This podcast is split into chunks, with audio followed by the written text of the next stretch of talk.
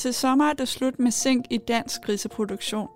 Som smågrisproducent har du sikkert gjort dig en masse overvejelser om, hvad det kommer til at betyde for din produktion, at du ikke længere kan behandle dine grise med medicin zink, når der er fravændingsdiarré i klimastallen. Sikkes Innovation har derfor undersøgt forskellige metoder, der skal gøre dig klogere, så du bliver bedre rustet til en fremtid uden medicin, zink og undgår antibiotika som alternativ. I dag i studiet har vi Tina Sørensen, seniorkonsulent i Sikkes Innovation, der vil fortælle om projektet Sunde Tarme.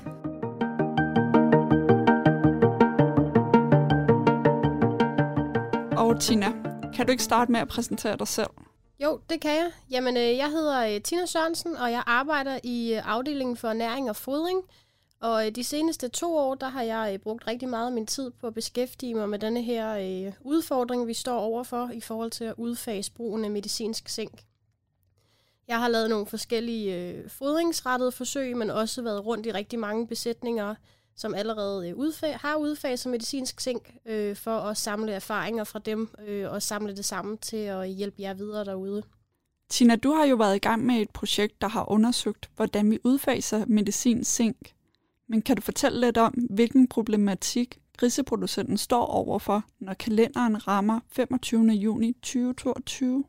Jamen, øh, den øh, problematik, øh, som øh, vi står overfor i øh, branchen, det er jo netop, at vi skal udfase brugen af medicinsk zink fra juni 2022, og vi skal faktisk gøre det samtidig med, at vi har lovet at reducere vores øh, antibiotikaforbrug. Det er jo lidt et paradoks, når vi netop bruger medicinsk zink mod fravandingsdiarré, som vi jo ellers vil øh, behandle med antibiotika. Det er en, øh, en udfordring, som vi ikke kommer til at kunne løse med et vidundermiddel, det kommer til at kræve øh, flere indsatser og øh, tilpasninger ude i den enkelte besætning. Vi har efterhånden øh, fyldt godt op i en værktøjskasse med en masse forskellige resultater fra de forsøg, vi har lavet de seneste år. Men præcis hvilke værktøjer man skal bruge, det øh, kommer man til at skulle øh, finde ud af sammen med sin øh, rådgiver og sin dyrlæge. Kan du til at starte med så prøve at forklare, hvorfor at smågrisene ofte får fravændingsdiarré? Ja, altså ligesom at løsningen kommer til at bestå af mange forskellige elementer, så er problemet faktisk også øh, bygget op af mange forskellige elementer. Der er jo selvfølgelig, øh, kan der være udfordringer med, at vi har tilstedeværelse af sygdomsfremkaldende bakterier. Øh, det kan for eksempel være E. coli, som vi nok kender bedst i relation til diarré. Men hele fravændingssituationen er også en stresset situation for grisen, hvor vi flytter den fra et sted til et andet, blander den sammen med andre grise og ændrer hele dens øh, ernæring og måden, den skal indtage foder på. Derudover så øh, har øh, vores grise et øh, umodent øh, tarmsystem. Det kan være vanskeligt for dem at fordøje fodret, når vi fravender dem, og det er meget forskelligt, hvor meget foder de har noget at indtage før fravending, som kan være med til at forberede dem på den her fravændingssituation. Så kan vi også se, at der er stor udsving i, hvor lang tid de er om at lære at indtage foder og vand efter fravending, og der kan faktisk gå helt op til 48 timer, før de sidste grise de også har øh, fundet ud af at indtage foder og vand efter fravending. Så er der hele det her øh, klargøring af stallen. Altså når vi øh, fravender grisene ind i en smågrisestal, så skal der være fokus på, at stallen den er øh, gjort klar og rengjort og opvarmet ordentligt. Og det er et, et område, vi nogle gange godt kan være lidt presset på, fordi der er pres på vores systemer, og øh, nogle steder er der også lidt pres på at have mandskab nok til at få gjort de her ting grundigt øh, hver eneste gang. Så der er rigtig mange elementer, der spiller ind i, i den udfordring, vi skal løse. Og så til dit projekt. Tina, hvad er det, du har undersøgt? Jamen i det projekt, der vil fortælle om i dag, der har vi prøvet at kigge på, at øh, vi kan se, at øh, der i nogle tilfælde er øh, forekomst af diarré, men hvor vi ikke nødvendigvis kan finde nogle af de her øh, diarré-relaterede øh, bakterier, som for eksempel E. coli. Så derfor har vi prøvet at kigge efter, om vi kunne gøre noget andet for de her grise, end nødvendigvis at behandle dem med antibiotika. Og vi har lavet øh, mange foderforsøg øh, for at finde øh, den ideelle fodersammensætning i forhold til at minimere øh, fravændingsdiarré. Og noget af det, der har virket rigtig godt, det er at skrue ned for proteinindholdet i fodret. Så får vi altså reduceret øh, diarré og øh, behandlinger. Men det, der er med at skrue ned for protein, det er, at det også koster noget produktivitet. Så når vi går ned i protein, jamen, så vokser grisen simpelthen også langsommere. Så for at prøve at minimere det produktionstab, så har vi i det her forsøg prøvet at øh, give grisene noget øh, foder med meget lav proteinindhold, men i en meget kort periode, hvor vi ved, at de er udfordret i forhold til fravændingsdiarré.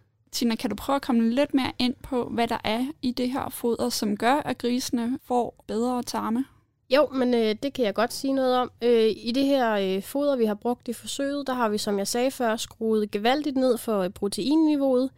Vi er faktisk helt nede på øh, 13 procent, eller øh, 100 gram standard fordøjelig råprotein per foderenhed. Og det har vi sammenlignet med kontrolfoder, hvor vi har øh, 19 procent og 141 gram standard fordøjelig råprotein. Så vi er altså nede på et meget lavt niveau. Derudover så har vi øh, 6% vedklid i vores forsøgsfoder, øh, fordi der kan være en positiv øh, effekt af de fibre, der kommer fra hvedeklid.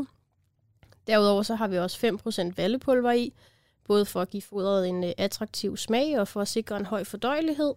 Der er jo meget lavt proteinniveau i, øh, så der er ikke behov for så meget øh, protein fra sojaprodukter, men det soja, vi har i, det har vi så valgt at bruge fra sojaproteinkoncentrat.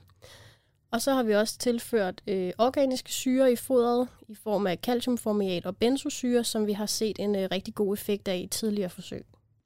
Det var jo mange ingredienser, du nævner her, men kan du prøve at komme ind på, hvordan I så brugte fodret på smågrisene? Ja, altså den her besætning kendte vi i forvejen fra en tidligere afprøvning, og vi vidste, at de typisk så øh, udbrud af fravændingsdiarré omkring dag 4, 5, 6, øh, ligesom rigtig mange andre besætninger oplever. Det vi så gjorde, det var, at vi i øh, forsøgsgruppen, der gik vi ind og gav dem det her øh, skånefoder, eller forsøgsfoder, fra dag 3, så altså lige før, at øh, de normalt ville se øh, udbrud af fravændingsdiarré.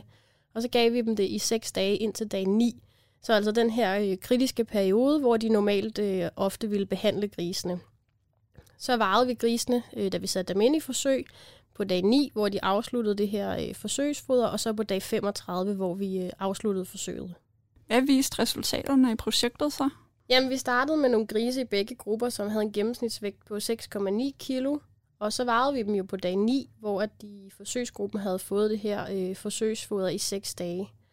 Og øh, der varede de i kontrolgruppen 7,7 kilo, mens de i forsøgsgruppen varede 7,8 kilo. Så der var faktisk en lille positiv forskel øh, til fordel for øh, forsøgsgruppen. Og det øh, var øh, lidt overraskende, for vi havde faktisk forventet, at de ville vokse langsommere på det her øh, lavprotein øh, foder. Øh, men man kan sige, at en forskel på 100 gram, det er selvfølgelig ikke øh, det store, men det ser i hvert fald ikke ud til, at der var, har været nogen øh, negativ effekt af, at de fik det her lavproteinfoder i, øh, i 6 dage. Så varede vi dem jo igen på dag 35, og der vejede de i kontrolgruppen 19 kilo, mens de i forsøgsgruppen vejede 19,2 kilo. Her var der altså ikke nogen signifikant forskel, så det vil sige, at grisene har vejet det samme på dag 35. Hvis vi gør det op som daglig tilvækst, jamen så har vi henholdsvis 340 gram og 343 gram, så heller ikke nogen forskel her. Så samlet set så kan vi sige, at det med at give lavproteinfoder i 6 dage, jamen det betyder altså ikke noget for deres øh, tilvækst, øh, når vi kigger på perioden frem til dag 35. Tina, det er da meget godt, at der ikke var den her store forskel mellem de to grupper. Men hvordan gik det så med fravændingsdiarréen? Ja, det var jo fravændingsdiarréen, vi rigtig gerne ville gøre noget ved i, øh, i det her forsøg. Og vi gør det op på forskellige måder. Først så kigger vi på, hvor mange af de her øh, stier i øh, vores forsøg har fået flokbehandling mindst én gang. Altså vi behandler dem på, på stiniveau, så hvor mange stier er blevet behandlet mindst én gang. Og der må vi sige, at der var ret mange stier, der blev behandlet. Vi havde 98% i kontrolgruppen og 85% i forsøgsgruppen. Så selvom at der er en, øh, en reduktion i behandlede stier, så er den jo ikke, det var ikke kæmpestor. Men vi gør det også op på en anden måde ved at kigge på, jamen, hvor mange behandlingsdage har der været per gris. Og hvis vi kigger på det, jamen, så har der været øh, 4,8 behandlingsdage per gris i kontrolgruppen, mens vi er nede på 3,2 behandlingsdage for øh, forsøgsgruppen. Og det er jo faktisk fordi, at vi har øh, stort set fjernet den her øh, første behandling i den periode, hvor forsøgsgruppen har fået øh, foder øh, med lavprotein. Så har de så efterfølgende fået øh, behandlinger i begge grupper, men det ender med, at de har et lavere behandlingsniveau. Man kan sige, at vi har også kun brugt det her øh, forsøgsfoder første gang, at der var udbrud af diarré. Om det vil have en effekt, hvis vi brugte det igen i forbindelse med anden bølge, som vi så omkring uge 3, det kan vi ikke svare på fra det her forsøg. Er det her så noget foder, du vil anbefale til landmanden? Jeg synes bestemt, det her med at bruge noget skånefoder i en kort periode, det kunne sagtens være en del af værktøjskassen til at øh, løse udfordringen med udfasning af medicinsk zink. Men Tina, hvordan kommer han så i gang med det her skånefoder? Jamen først og fremmest, så synes jeg, det er vigtigt, at man lige får en status på, hvad er det egentlig for et niveau af patogene bakterier, altså for eksempel E. coli, der er i den her besætning. Og det vil man jo typisk gøre sammen med sin dyrlæge ved at øh, tage nogle sokkerprøver og få sendt dem til laboratoriet. Så har man i hvert fald styr på, på den del. Så skal man jo gå ind og kigge på, hvornår er det, vi i den her besætning typisk ser øh, problemer med øh, fravændingsdiarré. Mange steder så vil det jo netop være på de her øh, 4., 5., 6. dagen, men det kan selvfølgelig godt variere. Så kan man eventuelt få lavet noget øh, skånefoder, og alt efter hvad for et øh, foderanlæg man har, og hvad der praktisk er muligt, så kan man jo eventuelt have det til at stå i nogle øh, sække. Det gjorde vi faktisk i den her forsøgsbesætning.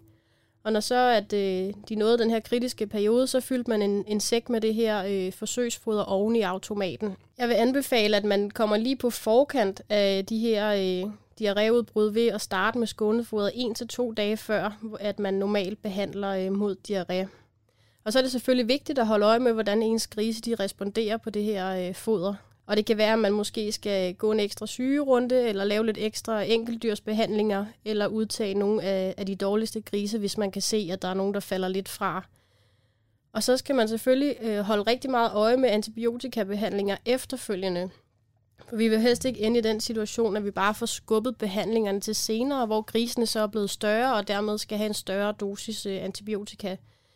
Så det skulle helst være sådan, at øh, vi ikke får flere behandlinger efterfølgende. Kan skånefoder så bruges i alle besætninger?